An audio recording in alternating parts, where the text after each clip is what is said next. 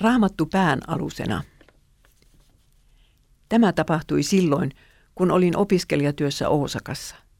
Oli menossa syksy 1984. Päiväkirjani kertoo, miten erään opiskelijan illan päätteeksi jakannuttiin kolmen hengen rukousryhmiin. Minun ryhmässäni oli reipas ja nauravainen poika, Kumagai nimeltään. Hän sanoi opiskelevansa yhteiskuntatiedettä. Hänestä tulee kuulema yläasteen opettaja.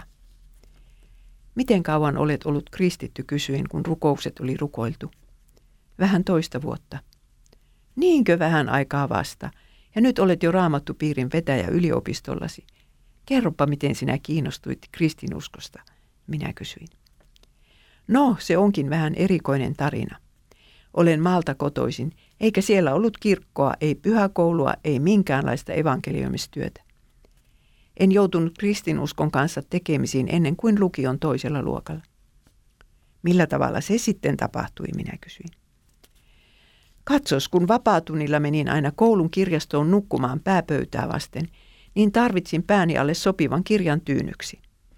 Ja mikäpä muu kirja sattuikaan käteeni kuin raamattu. Käytin kirjaston ainoa raamattua pään alusenani usean kuukauden ajan. Lopulta minua rupesi kiinnostamaan, että mikä se sellainen kirja oikein on, ja aloin lukea sitä. Ensin luin vähän matkaa alusta, mutta pian siirryin Uuden testamentin puolelle. Onpas siinä uskomaton juttu, minä päivittelin. En ole mokomaa ennen kuullutkaan. Ymmärsitkö sitten, mitä luit? Ymmärsin minä sen verran, että Jeesuksessa on jotain erityistä. Kaikki ne ihmetteot, mitä hän teki. Päätin mennä kirkkoon ja etsin puhelinluettelosta osoitetta, mutta meillä päin ei kerta kaikkiaan ollut yhtään kirkkoa. Niin, eihän niitä tosiaan ole jokaisessa Japanin pikkukaupungissa myöntelin. Kumaga jatkoi. Sitten kun aloitin opiskelut täällä Koobessa, huomasin, että ihan yliopiston vieressä on kirkko. Ilahduin kovasti, mutta saat uskoa, että vaati rohkeutta mennä sisälle ensimmäisen kerran. Kävelin kirkon ohi edestakaisin vaikka kuinka monesti.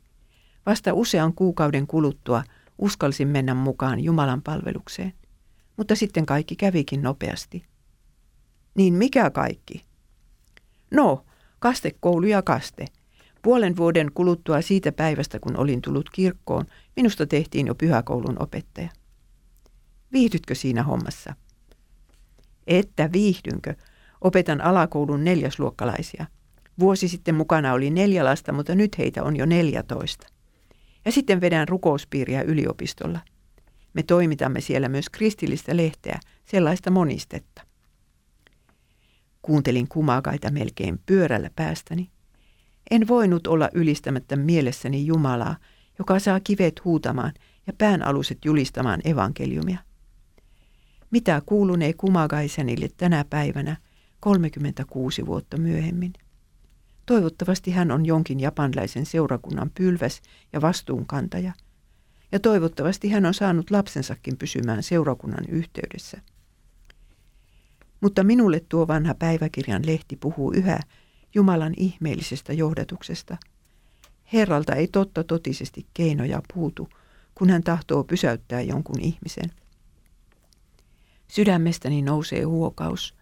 Oi Herra, tartu kaikkien rakkaitteni elämään samalla tavalla kuin tartuit kerran japanilaisen lukiolaispojan elämään. Jos ei muu auta, niin anna kivien huutaa ja pään alusten julistaa heille evankeliumia. Thank you.